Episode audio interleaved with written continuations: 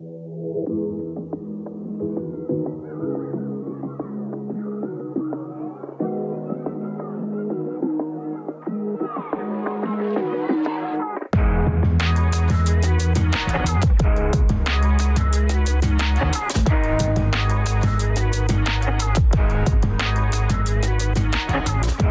další epizodu wrestlingového podcastu Kávička, u kterého vás vítá Michal Petr Gále. Dnes, přátelé, máme Valentína, takže se všichni samozřejmě milujte a množte, protože jiný den v roce své milé nebo svému milému nemusíte vyjadřovat náklonnost či lásku. No a když o tom tak přemýšlím, tak zamilovanost tákává jde u mě dohromady, protože kdysi jsem natáčel taková prapodivná videa lákající na návrat kávičky, třeba po letní pauze a podobně. A pamatuju si, že jedno takové zamilované video se jmenovalo Mám ji. A úplně jsem si teď vzpomněl na to, jak se to natáčelo. Bylo to v centru Prahy, pokud jste nikdy neviděli to video, můžete se na něj podívat, mám pocit, že je na Facebooku Kávička s Michalem, nikoli podcast Kávička, protože Kávička s Michalem mi bylo odebráno a už dlouhou dobu, přes dva roky, k tomu nemám vůbec přístup, proto také vznikly ty nové facebookové stránky podcast Kávička. No a já jsem tam chodil jako takovej vocas po Václaváku, byl jsem v Lucerně, kde jsem to ještě byl, na Karláku, na náplavce dokonce, a všude jsem měl sebou hrnek kafe a ukazoval jsem mu krásy Prahy. To byl takový scénář v úzovkách pro tohleto video.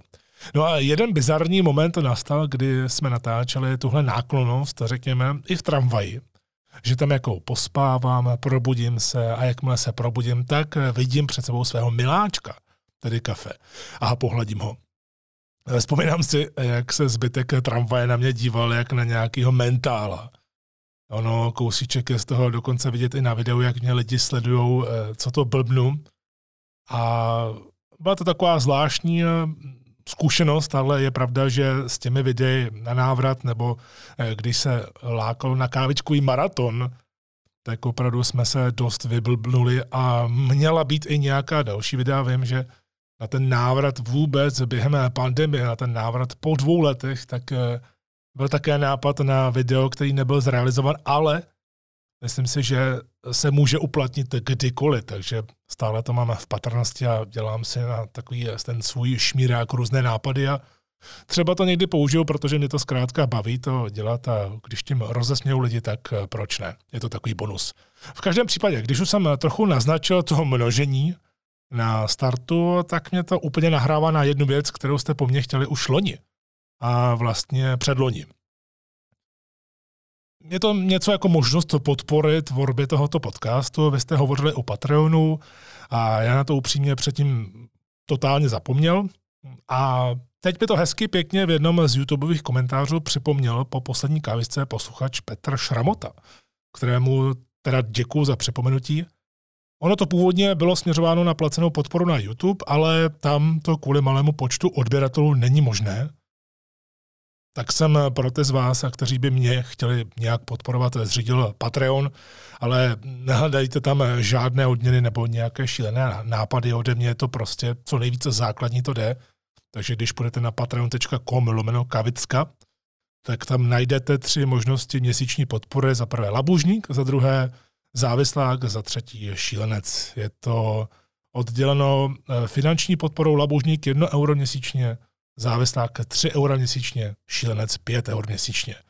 Takže Petrovi děkuju za to, že se stal prvním šílencem a taky za to, že mě to připomenul. No a jak jsem říkal, je to nejzákladnější stránka, nějak jsem to netunil, protože vám nechci slibovat za to nějaké nesmysly, takže je to opravdu spíš pro ty, kteří by chtěli kávičku ze svého vlastního dobrého pocitu nějak podpořit jen tak. Není v tom žádná naléhavost nebo náznak, že když třeba nevyberu tolik a tolik peněz, tak budu muset skončit s kávičkou, to vůbec. Já ji budu dělat prostě tak, jak chci a tak, jak mě to baví. A už ji konečně můžu zase dělat a jsem za to strašně rád, takže je to čistě tady na vás a těm, kteří se rozhodnou mě podporovat, tak moc děkuju. Odkaz na Patreon už teda bude nyní v každém těle, každé epizody Kávečky, jak na YouTube, tak na Podbínu, Spotify a tak dále. Takže to je všechno, no a z hlediska mě samotného, já jsem to propagoval na konci poslední kávičky a opravdu jsem ve čtvrtek desátého února byl na streamu Skalivla, wrestlera. A probírali jsme toho hodně, musím říct, protože jsem upřímně čekal, že budeme jenom hrát bulánky a k tomu bude nějaký ten pokec, ale nakonec to byl spíš pokec a někde vzadu jsme si zahráli bulánky. Za mě to bylo hodně příjemné a pohodové, takže pokud byste měli zájem si to pustit zpětně, tak jděte na twitch.tv lomeno Skalivil official, kde ten stream se mnou bude k dispozici do dvacátého čtvrtého února a poté zmizí. Ani se archivovat nebude, není v tom žádný záměr, takže je to časově omezené, můžete to tedy sledovat, jenom si ten začátek přetočte až na dobu, kdy mě Skal Evil tam vítá, takže to si myslím, že může být taková půl hodinka nebo dvacet minut přetočit v tom archivu. Tak formality a úvod jsou za námi a před námi zpravodajský servis Military Presso, které začíná právě teď. Syn slavného tech-týmového wrestlera Ricka Steinera Bron Breakker má před sebou první obhajobu hlavního titulu N X T. Jeho soupeřem patnáctého února bude Santos Escobar. Tak je pravda, že Bron Breakker je takovým nejúspěšnějším projektem nového N X T dva tečka nula. Ono se to sedlo se všemi fanoušky, kromě jména, to se probíralo dost, že jméno se řešilo, proč to není Bron Steiner a podobně, proč ta jména takhle nezůstávají, ale já říkám, že mě to osobně nevadí. Samozřejmě někdy je to divnější, jako jsme teď viděli u Waltera, který několik let v W W E systému byl Walter a pak byl přejmenován na Ginter, ale pokud se mu bude dařit ve společnosti, tak ať se jmenuje jak chce. No a právě v takovémto stylu by to muselo být i třeba u Romana Reince, tak, že by byl Afa Junior a podobně, takže mě to nevadí, nebo Diusos by museli být Rikishi nebo Stingface dva tečka nula a podobně, takže z hlediska jména mě je to třeba úplně jedno. No a na Bronově osobně během několika minut poznáte, že za A je to přesně to, co W W E hledá, a za B, že si dokáže hned získat respekt u dlouhodobých fanoušků, což je tady podle mě ideální kombinace, aby se to nezvrtlo a aby to nebyl nějaký průšvih. Když se na ně podívám, tak pohybově a silově to má opravdu dáno od Pána Boha. Je to takový mix táty a strejdy, jeho hlas a dynamika mě silně připomíná Scotta, za což jsem hrozně rád, a i třeba Santos Escobar, který proti němu půjde, tak je naprosto ideální partner pro první obhajobu. Je to veleskušený borec, který dostává za tu skvělou dvouletou práci v N X T a to, že má opravdu hodně zajímavou stable Legado del Fantasma, tak je to naprosto ideální, že teď dostane hlavní titulový zápas. No a ideální pro W W E je i to, že se teď do toho míchá také Dolph Ziggler, kdy je vidět, že občas se společnosti podaří poslat nějakého veterána zpátky do N X T. Předtím to byl A J Styles, který šel proti Grayson Wallerovi a fungovalo to. No a já to vnímám tak, že společnost teď má daleko větší přehled o tom, co se děje v N X T, protože tam jsou ti stejní lidi, kteří dělají hlavní roster, takže ten přechod z N X T do hlavního rosteru by teď měl být daleko lepší, ale jestli tomu tak bude, tak to uvidíme sami za pár měsíců a já věřím, že tomu tak bude. No a tohleto je taková forma, alespoň já to tak cítím, jako kdyby z toho pohledu člověka, který je v ringu a který je nějakou dobu už v tom systému, tak půjde okouknout takzvaně novou hvězdu, jestli na to má nebo co jí chybí a podobně. A víme i ze zkušenosti a z historie, že Dolph Ziggler je prakticky star maker, tedy že vytváří hvězdy, ale ne ty na obloze, ale ty v W W E, když je zapotřebí. Ostatně asi tuhle úlohu začíná mít i Cesaro ve SmackDownu. Já s tím nemám sebe menší problém, protože i přesto, že měl skvělý rok dva tisíce dvacet jedna, který potom byl jako mávnutím kouzelného proutku v půlce vymazán, tak je to ideální pozice. Dostává dobré peníze, když bylo zapotřebí udělat výplň, tak šel proti Romanu Reignsovi v titulovém zápase do půlhodinového matče, který byl jeden z nejlepších v roce. No a teď za tu krátkou chvíli, kdy nevyhrál žádný zápas, tak prosadil Ridge Hollanda, byl v týmu s Ricochettem a vrátil zpátky do e, televizního koloběhu Sheamuse, řekněme. No a teď prosadil neporaženého Happy Corbina.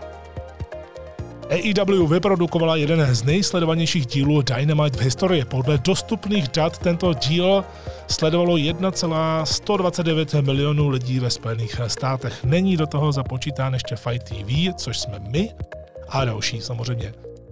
No, je pravda, že celkově šlo o jednu z nejnašlapanějších epizod a to vám jasně řekne i to, že C M Punk a Jon Moxley utvořili tým, aniž by to bylo propagováno dopředu, což je dobře, že A E W všechno nechce úplně tak zpropagovat, úplně tak říct dopředu, i když ty karty říká dopředu.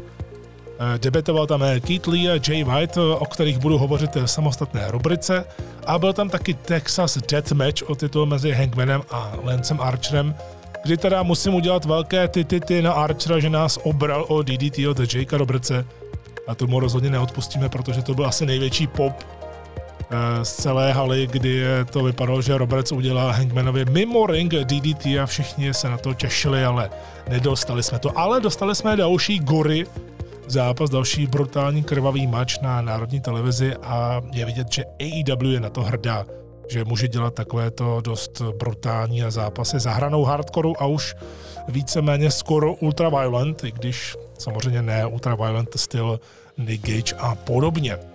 Archer tady měl podle mě za úlohu dostat ze šampiona brutalitu, ty spoty byly vymyšlené chytře, s ohledem na přednosti obou dvou, proto byl také třetí pro vás sundán, aby nemohl dělat Hangman Page svůj buckshot lariat. Ale zároveň je tady také velké mínus, které pokračuje dál, a já už jsem to dřív kritizoval, A E W prostě nedokáže nebo nechce silně bookovat větší wrestlery, jako jsou Lance Archer, předtím to byl Brody Lee, i když ten se stal šampionem. No a takhle bychom mohli pokračovat dál a dál, ale je vidět, že se blíží titulák Hangman Page Adam Cole, na což jsem zvědavý vzhledem k tomu, že Adam Cole jako main eventer, kromě toho, že má hustou nástupovku a že byl hustě interpretován do ekosystému A E W, tak jako main eventer rozhodně v A E W nepůsobí. V nejméně očekávaném sporu tohoto roku se nám profilují Becky Lynch a Ric Flair. Začalo to tím, že tento postarší pán si stěžoval na užívání slova The Man, na čemž Becky postavila svoji prvotní slávu v W W E. Je to hodně zvláštní situace, protože víme, je to z toho i cítit, Ric Flair se teď rozvedl, což uh, může mít právě uh, něco s tím dočinění, ale to je jedno, je to jeho osobní věc, ale celkově je zahořklý z toho propuštění a zároveň je tam taková zvláštní situace, protože jeho dcera je top star v této společnosti. Třeba The Man mu předtím nikdy nevadilo, protože dostával plat od W W E, ale je pravda, že Becky Lynch The Man ani nepotřebuje, protože ona je generátorem hlášek, a to myslím naprosto pozitivně, naprosto v dobrém slova smyslu, protože od té doby vymyslela třeba Fangoat nebo to, co se chytilo Big Time Bags, ona to prostě umí. No a teď přišel Flair s tím, že se mu nelíbí, jak Becky nazývá Rondu Ronnie, že to je prý neúctivé, ale je to takové celé zvláštní, protože W W E měla k Flairovi vždycky respekt, tedy s výjimkou nějakých šílených nápadů, jako když měl být otcem dítěte Lacey Evans na obrazovce. Ale jsem rád, že Becky Lynch se s tím poradila po svém, protože nijak neurazila Ricka Flaira, ale zároveň si to nenechala líbit, což je dobře, protože ona na tohleto všechno a stačil jeden tweet zase, Becky Lynch je prostě twitterovou šampionkou a, a řekla tam, pracujte tak tvrdě, že vaši hrdinové se stanou vašimi rivaly. No a pak se staňte tak dobrými, že dokonce Ric Flair přijde o rozum pokaždé, když se nadechnete. To byl legendární tweet Becky Lynch, teď už pro mě tedy legendární. Vicky se před pár týdny potichu vrátil zpět do SmackDownu, zřejmě z důvodu, že ho v Raw nyní nebude čekat žádná velká kariéra. Okamžitě se spojil se svým největším kamarádem Koffym Kingstonem, ale dohromady mají zakázáno se oficiálně jmenovat New Day. Takhle to zní trochu bulvárně, ale je v tom chaos. New Day jsou zkrátka frakce s Woodsem a Woods tam teď není.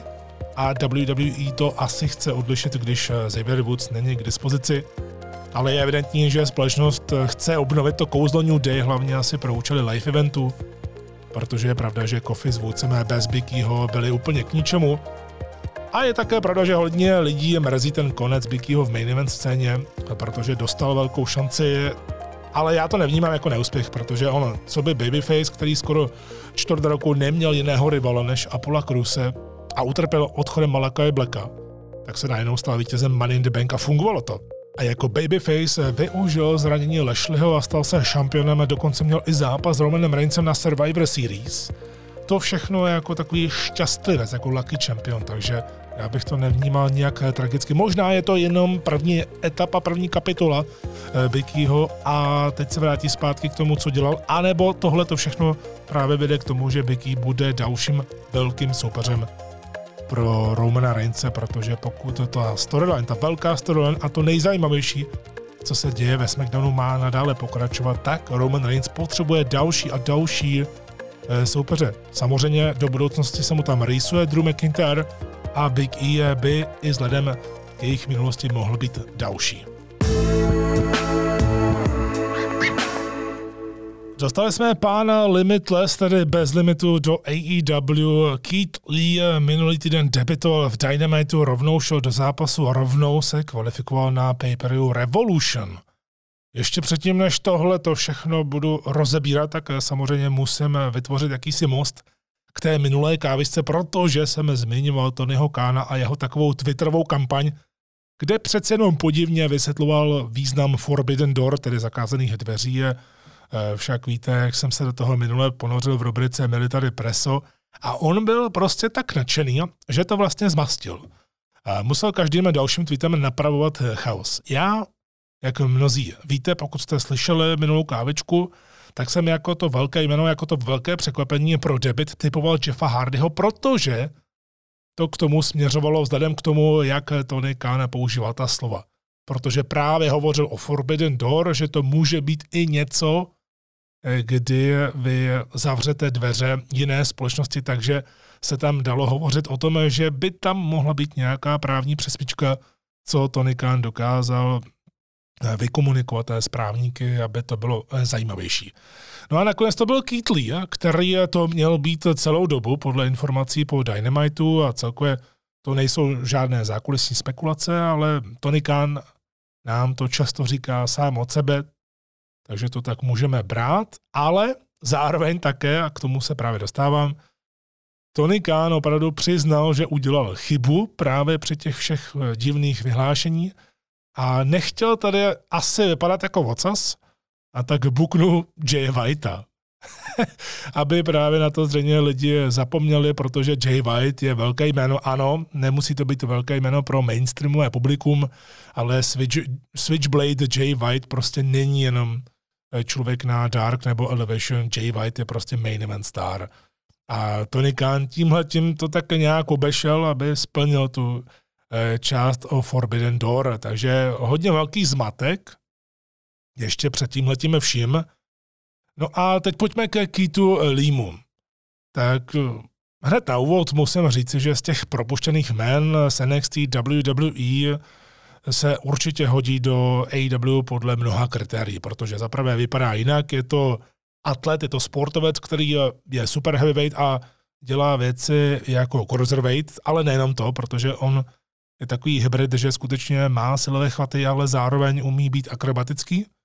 A vzhledem k tomu, jak vypadá, tak je logické, že třeba jak si ho tehdy vzala W W E pod svá křídla, tak bylo evidentní, že Triple H z něj chce udělat mega hvězdu, což se mu v N X T podařilo, protože se stal double championem, ale nemohl se to nijak užít, protože okamžitě byl propagován do hlavního rastru, kde porazil čistě Randyho Ortona. To je potřeba si připomenout, že na začátku to vypadalo, že dostane mega push, ale pak se to všechno sesypalo jako domeček z karet. Takže Keith Lee vypadá jinak. Má dost slušný a přirozený following na live eventech. Pokud nasloucháte, tak víte, o čem mluvím. No a styl zápasu A E W je prostě přesně pro něj. Ono se to totiž hodně podobá N X T, hodně se to podobá P W G v Kalifornii. A navíc tam má spoustu známých, což teď momentálně začíná být také docela dost důležité kritérium. Hodně o tom hovořil Kyle O'Reilly v podcastu. A no to říci, že Keith Lee působil teda majestátně při nástupu. Má nástupovku, kterou má rád, určitě pro ní psal nějak texty nebo se na tom podílel, protože tenhle ten typ hudby, to je prostě on a vždycky, když byl v N X T, tak právě se na té hudbě podílel a byla součást jeho osobnosti. Takže rozhodně to, jak tam přišel, to, jak lidé reagovali, tak to opravdu všechno působilo velkolepě. A na jeho obličeji byla vidět ta úleva, protože se vrátil k tomu, co má rád. Měl ten svůj gír, trošku tvíknutý samozřejmě, a také uh, ukázal bříško, což si náležitě vychutnal, že nebude mít uh, nějaký singlet nebo podobně. Prostě ukáže cemr, kterým dokáže uh, zlikvidovat kohokoliv. A prostě to, čím se proslavil a co mu N X T nechávala, tak měl teď při debutu v A E W. Jenomže, a tady právě to chci trošku zlomit, protože já jsem samozřejmě nadšený z Kytalího, není to žádné velké překvapení. Ostatně, co má být teď překvapení, když W W E v loňském roce propustila snad přes osmdesát jenom wrestlerů, a to ještě k tomu propustila další zaměstnance z korporátu jako takového, ale jenom wrestlerů, jich je přes osmdesát, tak je logické, že ty nejzajímavější pro sebe si vypíchne třeba A E W, na ostatní zase zbyde někdo další a podobně, takže teď už to není žádné velké překvapení, obzvláště když stejně všichni až třeba na Malakai Blacka kvůli úřednické chybě, tak musí čekat těch devadesát dní, pokud jste v hlavním rastru, pokud jste v N X T, tak třicet dní a zkrátka, zkrátka dobře si můžete udělat obrázek, kdy zhruba kdo může debitovat nebo se objevit někde jinde. Takže za tohleto jsem všechno rád, za Keitha Leeho jako člověka, že je teďka rád, že je šťastný, tak jsem taky rád, ale musím říct, a možná tady budu v menšině, ale chci o tom také hovořit, protože to není vůbec něco za mě, co by se mělo jen tak přejít. A sice to, že mě se osobně nelíbí, jak Keith Lee vypadá v ringu A E W a za mě je to velké upozornění toho, co by mohlo být potenciálním velkým problémem do budoucna. Protože pokud jste se podívali na ten jeho debutový zápas, který samozřejmě měl směřovat k tomu, že nejenom, že Keith debutuje, nejenom, že vyhraje a postoupí na pay-per-view, ale také, že má vypadat dominantně. To je všechno hezký. Ale z hlediska výkonu byl Keith Lee poloviční. My víme z toho mála, co on sám říkal předtím, že málem umřel na komplikace spojené s postcovidem, to bylo ještě v W W E.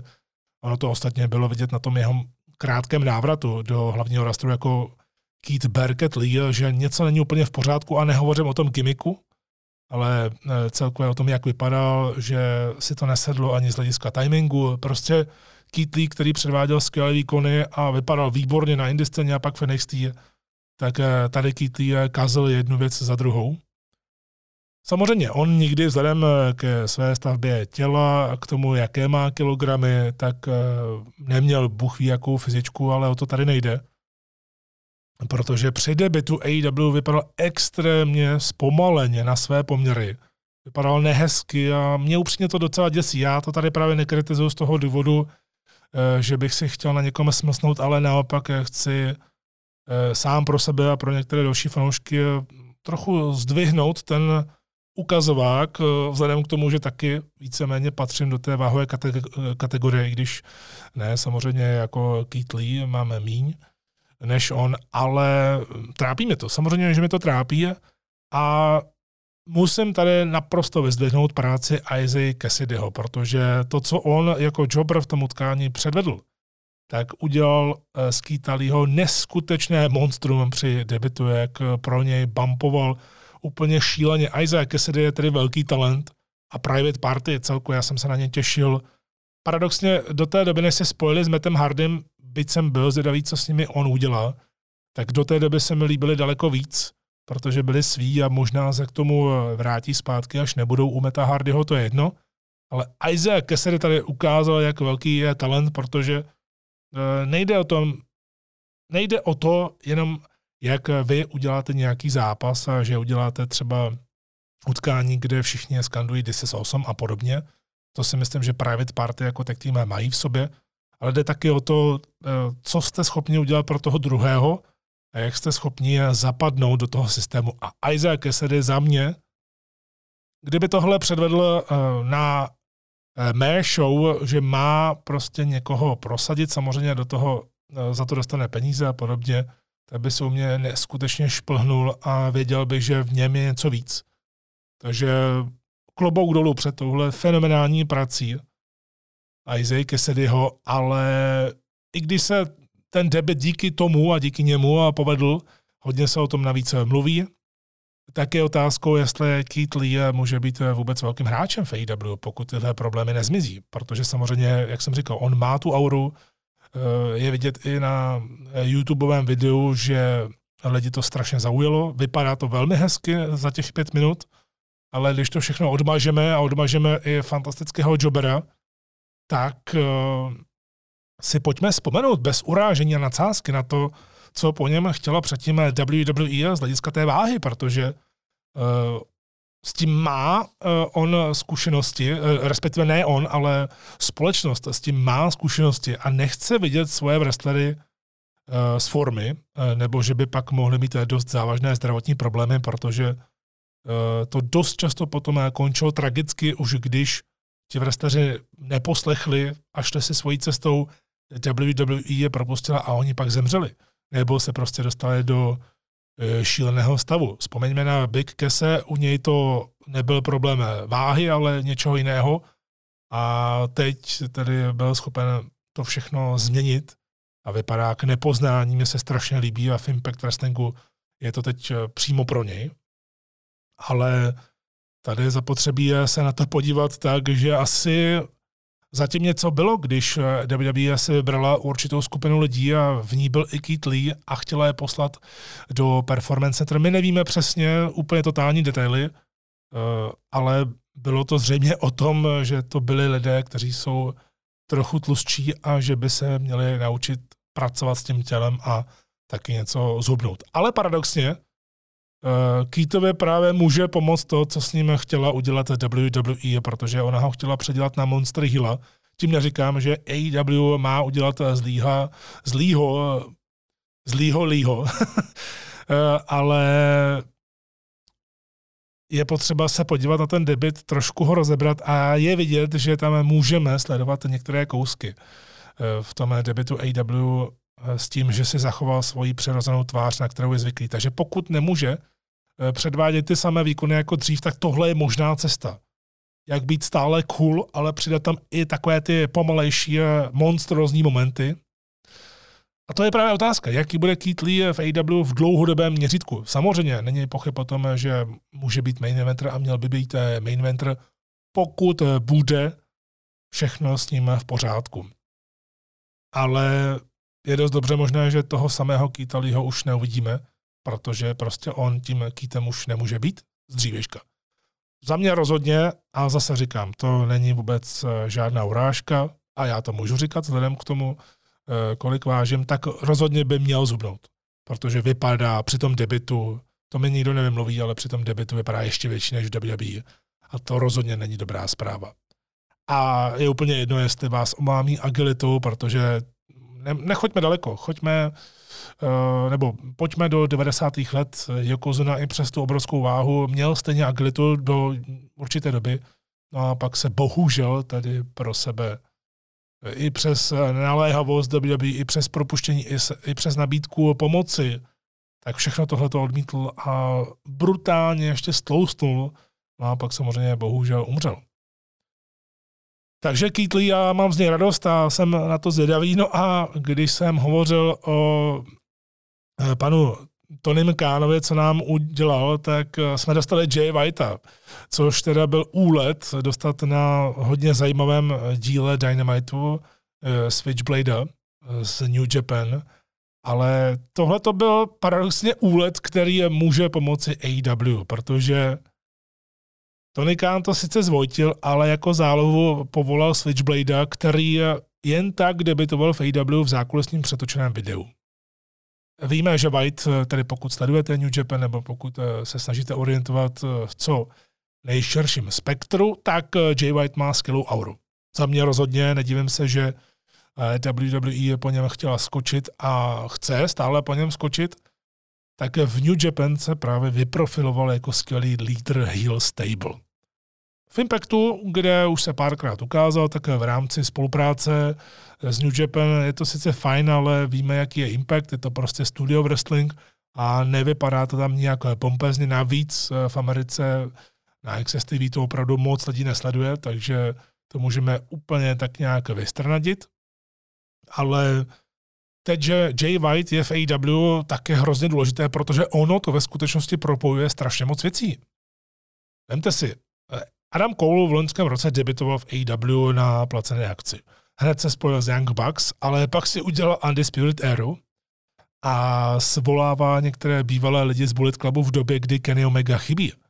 Takže Adam Cole sedí na dvou židlích, možná někde na třech, a tady hrozí v tom dobrém slova smyslu, že dostaneme jakousi občanskou válku v dlouhodobém měřítku, což není vůbec špatné, protože přestože když Kenny Omega najednou se spojil s Donem Kallisem a byla tam chvilková mini invaze s Impactem, tak jsme dostali takový ten, řekněme, prequel toho, co by mohla být invaze. Ta invaze nakonec nebyla a je to dobře, že nebyla, ale tohle může být skvěle propojené pro fanoušky, kteří vždycky také nějak chtěli mít Bullet Club, chtěli mít občanskou válku v Bullet Clubu na několika frontách, ale tak, aby byla směřována pro západní publikum. A tohle je podle mě ta cesta, jenomže je tam také trochu problém, protože já jsem v minulé kávisce hovořil o lidech z ex W W E směřujících do A E W a snažil jsem se tam najít klady, které tam samozřejmě stoprocentně jsou. Hlavně tam jsou klady. Jenomže A E W, která, která sama za sebe má ty nejlepší možné příklady, jak některé věci nedělat a především nebýt druhou W C W, tak se paradoxně teď klidně může stát druhou T N A. Neříkám schválně Impact Wrestling, ale T N A. Protože bohužel za mě už tam jsou trochu podobné vzorce, ale samozřejmě musíme to odlišit, protože A E W má úplně jinou sledovanost dlouhodobě už teď. A hlavně má plné haly, což Impact, respektive T N A, nikdy neměla. Má už trošičku kultovní following od fanoušků. Já to chápu, Tony Khan je nadšený, že jeho dítě mu funguje, má skoro neomezené množství peněz, právě to schválně říkám skoro, a ví, že pokud teď to opravdu napálí, tak až se bude vyjednávat o nové televizní smlouvě, tak si bude moci říkat o stovky milionů. Už jednoznačně. Ale když se na to podívám z toho druhého pohledu, už mám nějakou dobu pocit, že se z něj maličko stává taková druhá Dixie Carter z T N A s tím, že on teda v wrestlingu hodně rozumí oproti Dixie, což může být jeho velká výhoda, ale také by toho klidně mohl být jeho pád. Protože za mě začíná být až moc velký fanoušek, což samozřejmě není do určité chvíle nic špatného, ale když moc uspokojujete lidi, tak se vám to může vymstít. Navíc za mě teda až moc mluví do médií sám za sebe, to by neměl dělat vyloženě, co by úplně nejenom prezident, ale celkově majitel. Tak majitel je sice jeho otec, ale on to všechno skládá dohromady.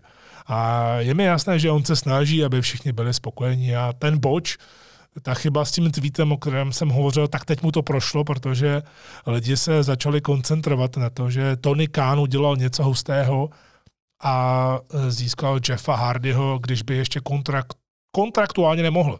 To se nestalo a tady se právě zachránil.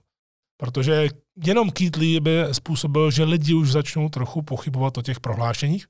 Vys z minula moje rozebírání ohledně toho, že Christian Cage byl profilován předtím, než byl odhalen jako Christian Cage, co by top star, future Hall of Famer a podobně. Takže divné, ale právě tím, že se Tony Khan zachránil, protože je chytrý a uvědomil si, co by to mohlo eventuálně do budoucna, ne hned, ale do budoucna způsobit, tak povolal Jay Whitea a všechny tím uzemnil z toho dlouhodobého hlediska, co se všechno vlastně může stát, když najednou Jay White je teď v A E W, ale není v A E W, ale je tam a bude tam i zápasit. Takže je to takové hodně nahoru dolů, doleva doprava a já mám prostě hlavně problém s tím, že Tony Khan moc, moc mluví a celkově vytváří až moc velká očekávání od lidí, protože samozřejmě A E W to šlape výborně. Nenechme se zmást, ale upřímně, a může to znít dost divně, ale podle mého názoru konstantně A E W dodává až moc kvalitních zápasů na pravidelné bázi. A to jí může oškodit, protože lidi se na to zvyknou a jakmile jen to pak nebudete dávat furt, tak bude klesat to očekávání a bude také klesat ten zájem.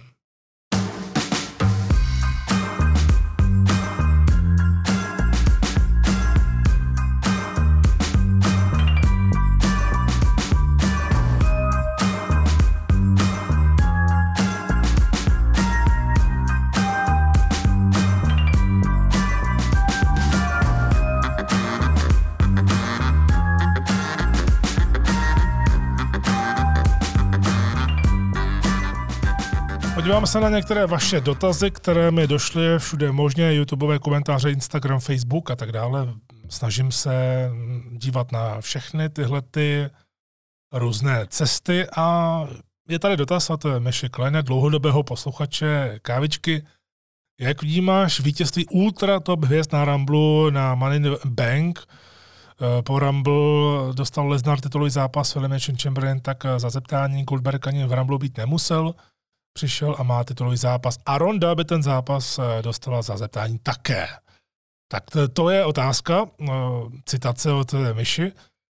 No, u Lesnara tam je potřeba to trošku odlišit. U Lesnara na Ramblu to byl výsledek storyline, což je za mě dobře.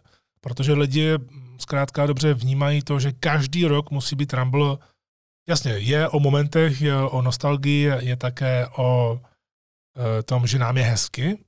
Někomu třeba už ne, jako jsem to i slyšel a četl z toho loňského roku, především ohledně mužského Ramblu, ale to je jedno. Ale ne nutně to musí být o vytváření nových hvězd. Ta situace vznikla před pár lety, kdy si prostě fanoušci usmysleli, že každý Rumble musí být o vytváření nových hvězd. A kde máme napsáno, že to vytvoření nové hvězdy musí být zákonitě tím, že ta nová hvězda vyhraje Rumble. Ano, loni se to povedlo Biance Belair, ale taky vyhrál Edge a všichni jsme byli hrozně rádi, protože to, byl součást nějaké, to byla součást nějaké cesty, nějakého příběhu. A to je přesně Brock Lesnar. Ostatně proto mi právě ten tip v typovačce vyšel, že Lesnar bude v Rumble a nakonec vyhraje. Ale já to tady zrovna vnímám pozitivně, protože původně, pojďme několik týdnů nazpátek. Měli jsme fantastický příběh Reigns Lesnar, který bohužel zhatil COVID, i když to někteří zpochybňují, že to bylo uděláno do storyline, aby nemuseli jít proti sobě, že tam byla politika a tak dále. Za mě určitě ne, ale to je jedno. Protože podstata věci je taková, že Lesnar chtěl mít title versus title s Reignsem na WrestleManii. Na Day One nedostal Reince vůbec kvůli covidu a získal titul, který neměl získat a na Ramblu ho Heyman zradil. Takže když si vzpomeneme na to, co dělal tehdy nový šampion W W E Brock Lesnar po Day One, že chtěl mít zápas s Reincem, tak když teď mu to všechno bylo odebráno, včetně titulu, tak naštvaný Lesnar si může dělat, co chce, kdy chce. To byl takový narrativ už hrozně dlouhou dobu a nikdo s tím nic neudělá, ani Adam Pearce, ani žádný další člen vedení. Protože on prostě přirozeně budí respekt. Hovořím tady storylineově.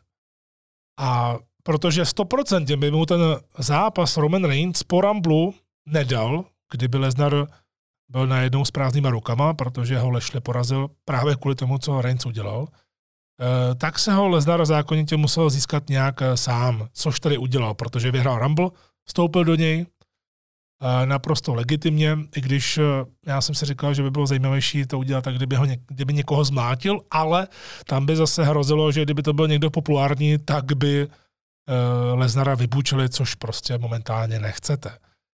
No a dostali jsme tady stejně Lesnar versus Reigns na WrestleManii, k čemuž to mělo vést a je to dobře, že W W E tady zůstala v tom kursu, uh, já jsem hrozně rád. A navíc dostaneme jako bonus Brocka Lesnara v Chamberu, kde samozřejmě na jedné straně hrozí, že vyhraje, sebere Lešnému titul a půjde proti Reignsově jako šampion a sjednotí se tituly. Ale to taky není nutně špatná zpráva. Za mě určitě dobrá zpráva je to, že je Lesnar v čembru, že Lesnar vypadal, že chce zápasit i v Raw, takže jsou tam určité vlivy, které se mi líbí a zatím to funguje.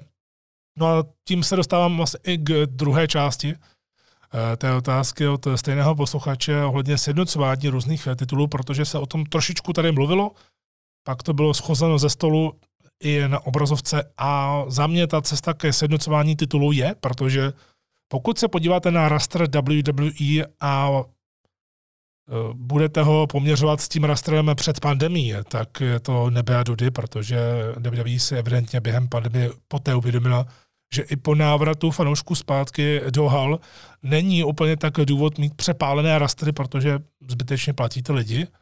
Proto se to vyřešilo, jak se to vyřešilo a ještě se to bude řešit. A za mě tím pádem přestává smysl mít dva rozdělené rastry. Já mám rád to rozdělené rastry, Raw a SmackDown, rozhodně, stoprocentně, ale pokud máme takový rastr, jaký máme, není zrovna nějaký extra široký momentálně, však také vidíte ty neustálé odvety, protože prostě W W E to funguje.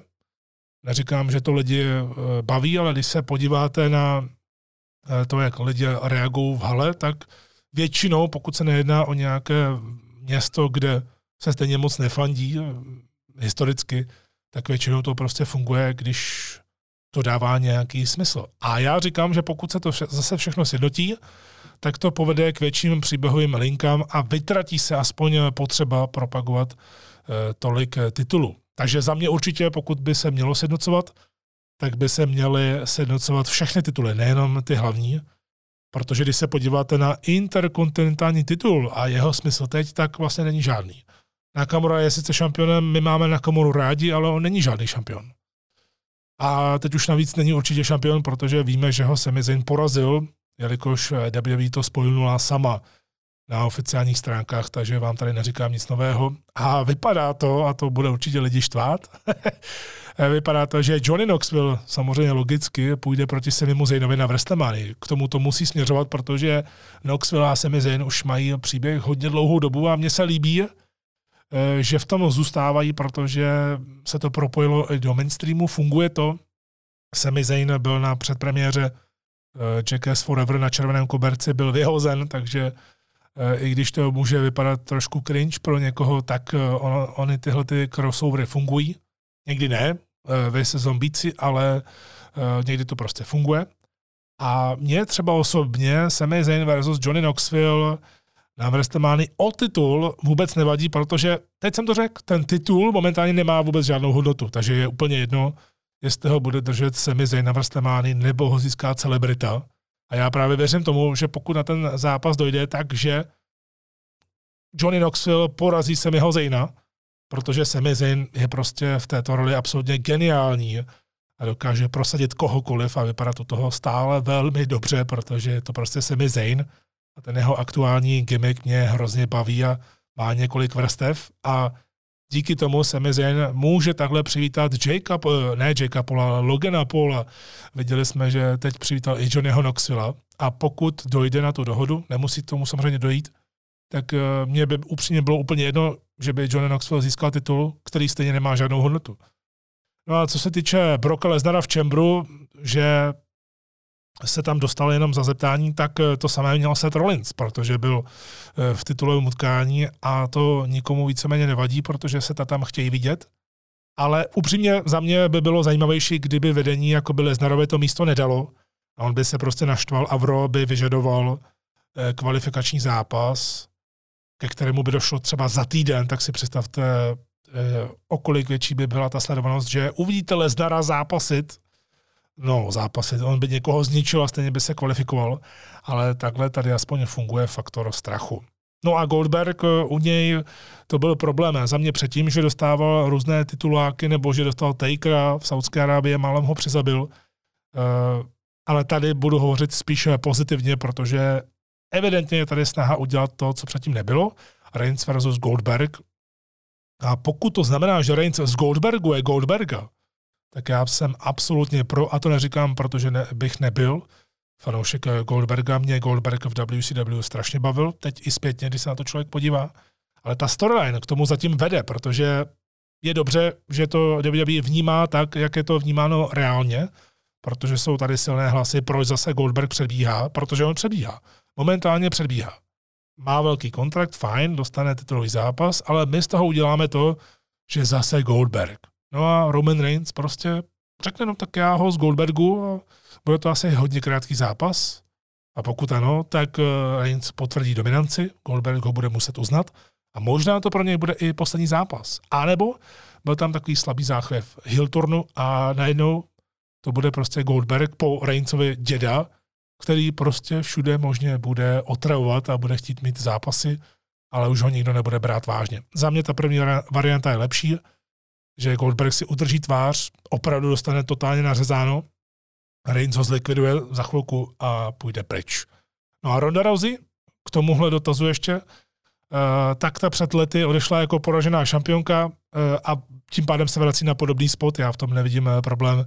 Spíš by si W W E měla dávat pozor na její profilaci a čeho vlastně chce dosáhnout třeba po WrestleManii, protože pokud platí, že Ronda bude nějak součástí, tak by se mělo dbát na to, jak to s ní bude vypadat. A teď je evidentní, že z ní chtějí mít babyface a vypadá to, že Ronda nejenom, že na to přistupuje, ale že tím, že pomohla Naomi, tak to vypadá hodně zajímavě. Teď dotaz od Honzy Ptáčníka. Kdyby tenkrát v roce dva tisíce osmnáct, kdy u nás byla W W E, už tehdy byla společnost na Comedy House, a ty by si pořádně vypromoval tu show, že by měla daleko větší návštěvnost. Tedy to je ta otázka, jestli by měla do, daleko větší návštěvnost. A případně, jestli máš nějaké možnosti kontaktu s někým z vedení W W E, dalo by se pokusit vyjednat live show v Praze s příslibem, že to budeš promovat ty a ne nějaký trotl z arény, tedy jsou tu arény, který to má úplně u zadku. Tak děkuji za dotaz, konec citace.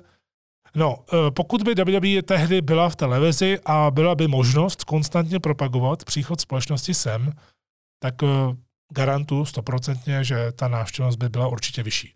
Jestli razantně vyšší, to netuším, těžko říct v tuhle chvíli, ale říkám, že u nás je hratelné mít tady osm tisíc. Není to třeba celá otvorena, je to polovičně otvorena, ale osm tisíc na evropský trh je velmi dobré číslo a to by bylo číslo, které by rozhodně donutilo W W E sem jezdit ne každý rok, protože je to dost těžké, když jste globální společnost, naplňovat každý rok ten potenciál nebo prostě ten kalendář, protože i U F C, která se tady vedla absolutně fenomenálně před pár lety tady v Praze, tak prostě nebyla schopná i přes tu obrovskou úspěšnost sem přijet ten další rok a hovořil o tom i viceprezident. Já jsem u toho byl. No a já bych osobně tady dal show W W E do menší haly, i když třeba o tu univerzum je možná až moc malé. Já jsem tam byl, když to, když to otevírali ten prostor a byl jsem i v zákulisí, takže vím, jak to tam vypadá. Ale celkově, no, ještě ty kontakty s vedením W W E, tak úplně na vedení W W E nemám kontakt, ale mám kontakt na člověka, který nás má na starosti, tedy má na starosti tu expanzi v Evropě. No a přes něj se samozřejmě dá komunikovat několik věcí, případně se i pozeptat na strategii jako takové. Takže pokud se něco takového bude blížit v budoucích letech a my budeme mít stále kontakty a W W E bude nadále v televizi, tak minimálně určitě jde to se domluvit na tom, že já bych mohl být nějaký koordinátor toho všeho, aby tam byl u toho někdo, kdo to podchytí, jak by se to mělo správně propagovat a že bych komunikoval s médií. Propojilo by se to z hlediska wrestlingu, ale z hlediska i toho marketingu na tu celou obec, protože to zase já nedělám, neumím to, ale když dostanu tu možnost, jak být u toho, tak samozřejmě, že pomůžu, jak nejlíp budu moct. Ještě bych se chtěl věnovat G C W, což je Game Changer Wrestling, společnost, která tu není krátce, ale je tak nějak mimo radar.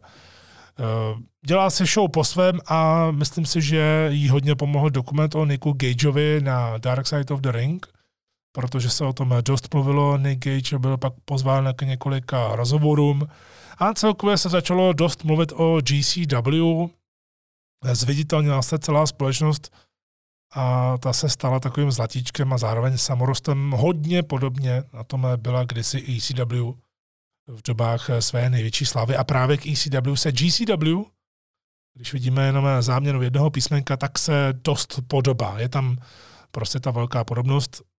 Zkrátka G C W jakoby nikdo nechce a přesto se jí daří. No a o G C W se podle mě začalo, když to připočítáme k Nicku Gageovi a Dark Side of the Ring, tak se začalo hodně mluvit. Ve chvíli, kdy A E W šla hodně nahoru, hodně se rozebírali Forbidden Door a najednou se v G C W objevovaly různá jména, klidně i bez ohlášení dopředu. Takže třeba Jon Moxley, když A E W měla ty největší show a byla v WrestleManie, tak se prostě z ničeho nic objevil na nějaké venkovní G C W show a lidi se mohli úplně zbláznit. A samozřejmě, že z toho byly videa od fanoušků. Nebo třeba muž jménem Matt Cardona. Matt Cardona, který zabil Zeka Rydera a po Zeku Ryderovi už není vůbec ani vidu, ani slechu, naprosto jednoznačně, tak Matt Cardona je prostě důkazem, jak přežít po dlouhodobém angažmá v W W E, kdy vás mají spojeného s někým. A já vím, už pak ani nemůžete být, když jste propuštěni nebo odejdete, tak máte x variant. Samozřejmě můžete brečet, můžete si stěžovat, můžete nadávat na W W E a nebo e, můžete taky brát nesmyslné částky, jenom protože jste byli v W W E, i když jste tam e, třeba měli půlminutové zápasy, byli jste na live eventech a najednou si na indie show budete e, říkat e, x tisíc dolarů, jenom právě protože jste byli v tom největším kolosu. Tak to jsou různé varianty, a nebo, že, nebo to můžete udělat jako Zack Ryder, který si víceméně nikdy nestěžoval a vždycky zůstával fresh, vždycky zůstával pozitivní, i když to v jeho případě muselo být určitě velmi frustrující, ale zůstal tam hodně dlouhou dobu. A poté, co byl propuštěn už před nějakou dobou v rámci pandemie, tak šel cestou nahodilých bookingů a taky minismlouvy s A E W, kde tam na začátku pomáhal Codymu Rhodesovi, ale bylo vidět, že a možná je to i kvůli tomu, že to bylo v té době, kdy ještě nebyli moc fanoušci, nebo jich bylo strašně málo a tam mu to moc nesedělo. Nebyl to zrovna jeho systém a nebyl asi čas na to tam být.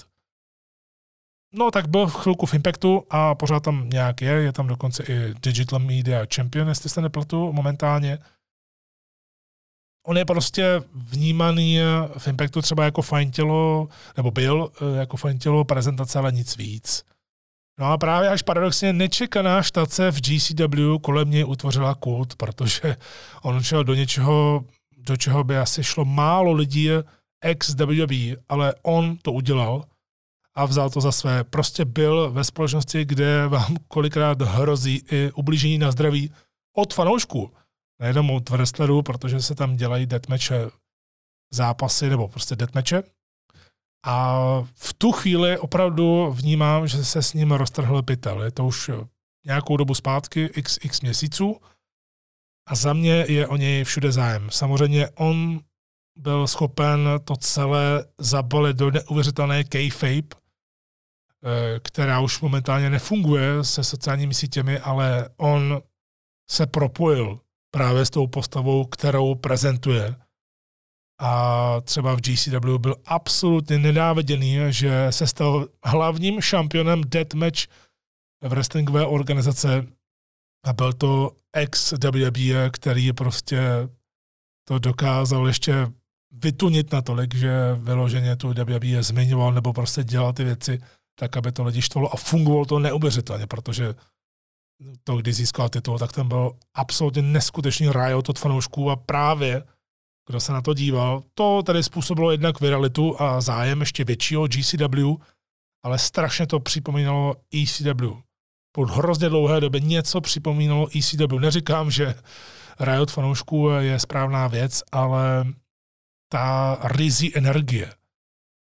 Prostě to čiré nadšení, že vy věříte tomu svému produktu, je váš, je lokální, vy prostě jdete na wrestling, potom co si děláte dvanáctku, a jdete s kámošem a jdete si pár piv a baví vás to a zadáváte si, jste burani a je to super.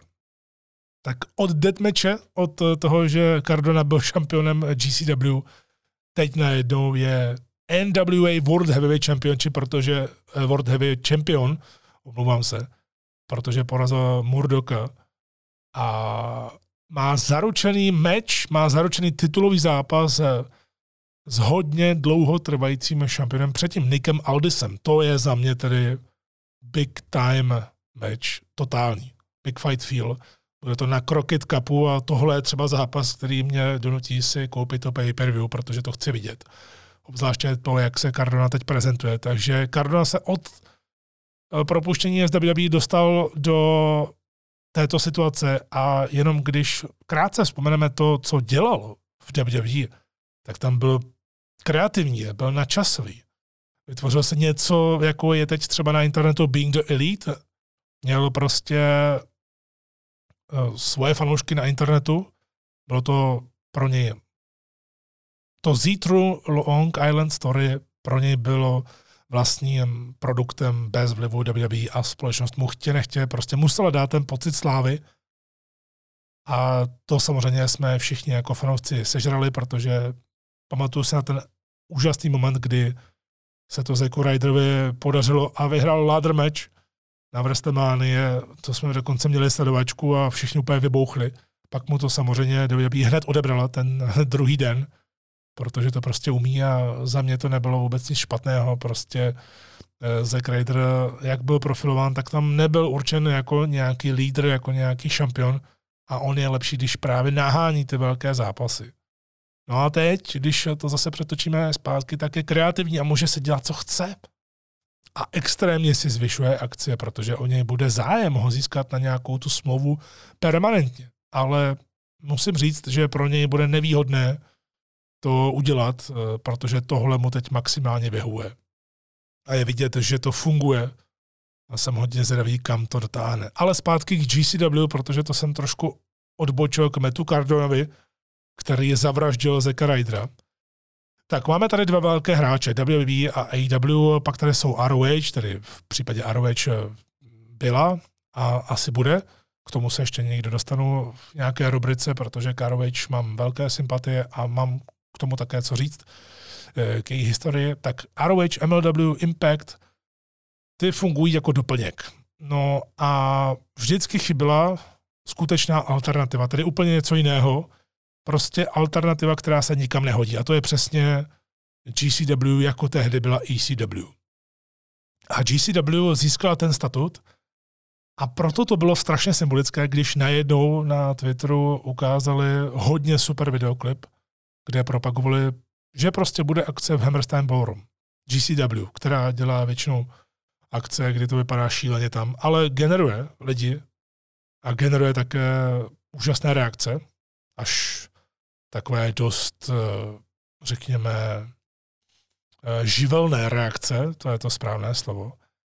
A když oznámili, že budou v Hammersteinu oni, tak ta show se vyprodala za pár dní, aniž by byla oznámená jakákoliv karta, aniž by byli oznámeni wrestleri, kteří tam budou.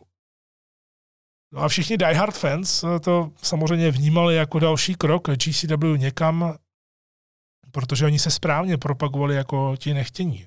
Že tam jsou lidi, které nikdo nevezme. Effie nebo Dickinson, kterého jsem měl rád už tehdy v Evolve, ale prostě možná pro někoho může být až moc brutální. A jsou tam další případy. A pro ně je to strašně výhodné místo na trhu, kdy se teď v Americe, říkám v Americe, roztrhl pytel se zájmem o wrestling a že skutečně může několik společností generovat tisícovky fanoušků v hale. A tím myslím, že máme W W E a A E W a pak tam jsou společnosti jako M L W, která úplně v klidu může mít pravidelně dva tisíce lidí a to také dělá. A G C W je na tom dost podobně. Já jsem si to pay-per-view z Hammersteinu koupil, protože mě to strašně zajímalo.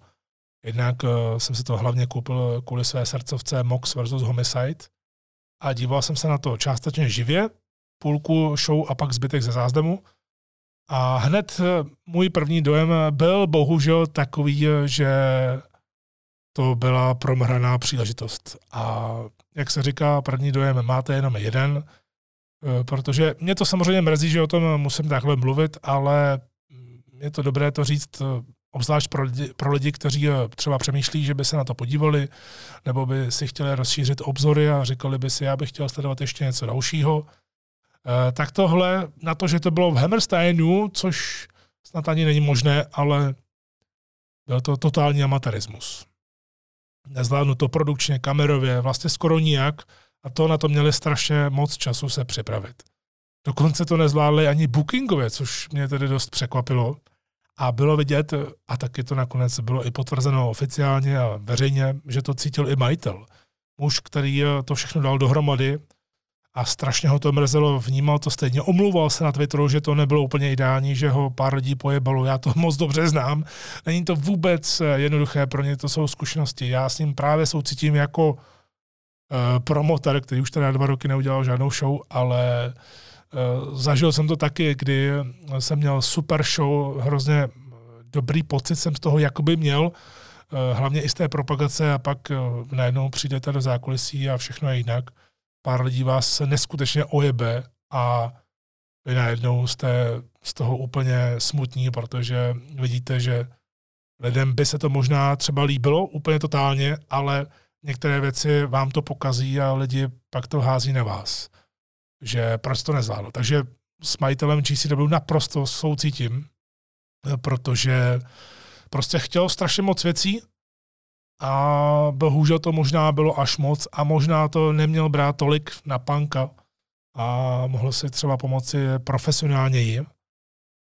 Prostě měl problém, protože ta show nefungovala jako celek, což je škoda, protože fanoušci měli být hlasití, ale bylo vidět, že se do toho nemohli dostat v určitých momentech, protože, jak jsem říkal, bookingově to dostalo na frak. Když si vezmete, že G C W se profiluje jako ta alternativa, jako ti nechtění, tak najednou ti G C W Originals eh, prohrávají s outsidery, s lidmi, kteří tam jenom přišli na návštěvu. Robis ho vyhrála nad eh, frajerkou, která je schopná mít i deathmatche eh, v G C W. Jeff Jarrett, který se tam objevil, na to jsem byl hodně zvědavý, protože se profiloval výborně, bylo to vidět i na tom klipu. Tak porazil Effieho, což teda všem, jak jsem cítil z toho vysílání, tak sebralo vítr z plachet. I když za mě Jeff Jarrett toho Outlawa hrál výborně, prostě takový totální heel. Byla škoda i toho, že byl totálně přebukovaný zápas Cardona Janela, kde tam se vrátil X-Pac, ale nic to neznamenalo. Je to škoda, protože on vypadal fantasticky a strašně jsem zvědavý na jeho první zápas a právě kde jinde by to mělo být než v G C W. No a main event, kde měli být Briscoes, tak tam samozřejmě dostali zase prostor do G C W Originals a hlavně návrat Nicka Gage, který je prostě jako bůh a teď taky podepsal svoji vůbec první a asi poslední smlouvu. Tak Briscoes, Briscoe Brothers vypadali jako pitomci, protože právě kvůli tomu, že to nemělo time management, tak hodně přetejkali a bylo strašně vidět, že ten main event musí být zkrácený, aby se jim nestalo něco, jako se stalo tehdy E C W z pay-per-view, nebo, nebo W C W, nebo možná oběma, v každém případě, že člověk nedostal najednou ten konec toho přenosu jako takového. Takže celé to vypadalo nedodělaně a já jako zákazník jsem z toho měl pocit, že se mi prostě nechce příště platit za něco takového, byť jak říkám, oni dokázali z gruntu udělat úžasnou společnost, která má uh, úplně fantastický following, vypadá svá, jo, nemusí, nemusí vám vonět deathmatche, ale oni nejsou jenom o deathmatchích, prostě je to úplně jiná společnost a měla mít ten vibe i v Hammersteinu a mě právě lákalo původně to propojení s Hammersteinem, protože k té budově mám obrovskou slabost a taky mě lákal samozřejmě main event Mox Homicide, protože to je pro mě srdcovka. E, takže mě to všechno strašně mrzí, ale dobré na tom je, že G C W určitě dostane druhou šanci od fanoušků, o tom vůbec ne, nepochybuju, protože ti tuhle společnost nepotopí, ale bohužel to bude těžší cesta zpátky do té, řekněme, virality, i když akce trendila, to jo, ale bylo vidět, že to nemělo nakonec takový dopad, že se o tom moc nemluví po pár týdnech a mělo by se o tom mluvit, protože G C W dokázalo přilákat do Hammersteinu obrovské množství lidí, dokonce mám pocit, že je historický počet, největší počet, víc než E C W, víc než R O H a proto je to větší škoda, že to takhle nevyšlo a že to uznává i majitel. Možná právě to, že to uznal veřejně, což je dobře, že takhle mluví napřímo. Já jsem to taky dělal, byť samozřejmě nemůžu poměřovat A O E z G C W ani v tom nejmenším vůbec, protože my jsme malikatí, ale taky jsem po určité show, kde to nevyšlo a bylo to vlastně mimo moje ruce, tak jsem to pak na videu jasně řekl, abych nebalamutil fanoušky nebo zákazníky, kteří si tam koupili vstupenky, tak jsem jim řekl, že určitá část té show prostě nebyla tak, jak byla naplánovaná a že mě to absolutně nevyhovovalo, taky jsem k tomu vyvodil nějaké ty důsledky, takže naprosto tohleto chápu, není to vůbec složitá, není to vůbec jednoduchá situace pro G C W.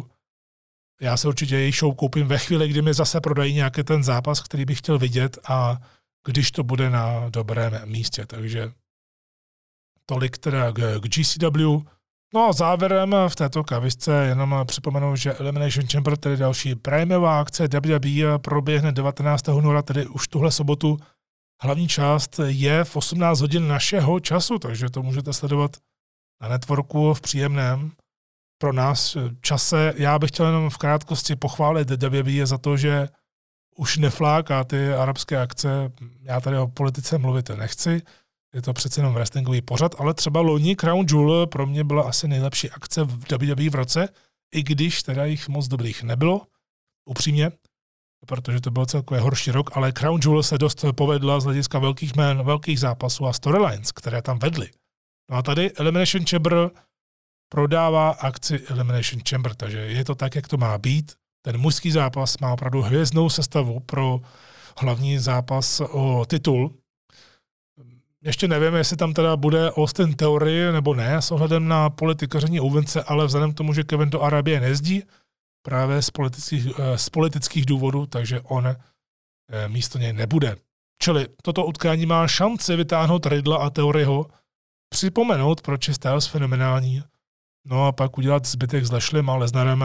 Nutně si nemyslím, že by Lesnar měl sto procent vyhrát a jít za Reignsem jako šampion. Možná Roman bude mít s tím zápasem něco společného, tak aby Lesnar neměl titul, aby se necítil moc sebevědomě. Čistě kvůli zvědavosti se těším na Becky Lynch versus Lita, protože Lita zatím vypadá ve formě, ale teď to bude okamžik pravdy, protože je otázka, jestli ta forma bude stačit na singles match. No a The Usos versus Viking Raiders, tady trošku vnímám toto utkání jako prostředek k tomu, jak schodit z Viking Raiders ty zbytečnosti, všechny ty věci kolem toho, jak nosí do ringu a nechat je prostě jako zabijáky. No a když je řeč o zabijácích, tak nás čeká z Goldbergování Goldberga na této akci. Na to jsem taky hodně zvědavý, jestli opravdu uh, na to Goldberg přistoupí, jestli tam nebudou nějaké zákulisní machinace, protože přece jenom je to Arábie a Goldberg v Arábii porazil Fienda. Ale musím ještě v samotném závěru pochválit dlouhodobou storyline mezi Naomi a Soňou, která vypadala, že nebude snad končit. Takže po několika měsících jsme se někam dostali jednak k tomu, že se Soňa postupně vrací do té aktivní role, ale nakonec to právě způsobilo to, že se Naomi dostala ke svému prakticky přelomovému zápasu, protože to, co předvedla proti Charlotte i přes těch pár zaváhání v posledním SmackDownu, tak to byl její nejdelší a nejlepší zápas a celkově to utkání vypadalo velmi dobře a udělalo SmackDownu a celkové ženské divizi dobrou službu, dobrou reklamu. Zároveň to také udělalo reklamu tag týmovému zápasu, protože Naomi půjde s Rondou Rousey proti Charlotte a Sonya Deville, to je ta správná varianta. Dnešní kávička končí a příště se určitě popovídáme o Elimination Chamber. Můžete nadále posílat dotazy a jenom v závěru také krátce připomenu, že můžete podpořit kávičku na patreon tečka com lomeno kavicka. To už je z dnešního dílu vše, užijte si Valentína a také zbytek olympiády. Opatrujte se a káva s vámi.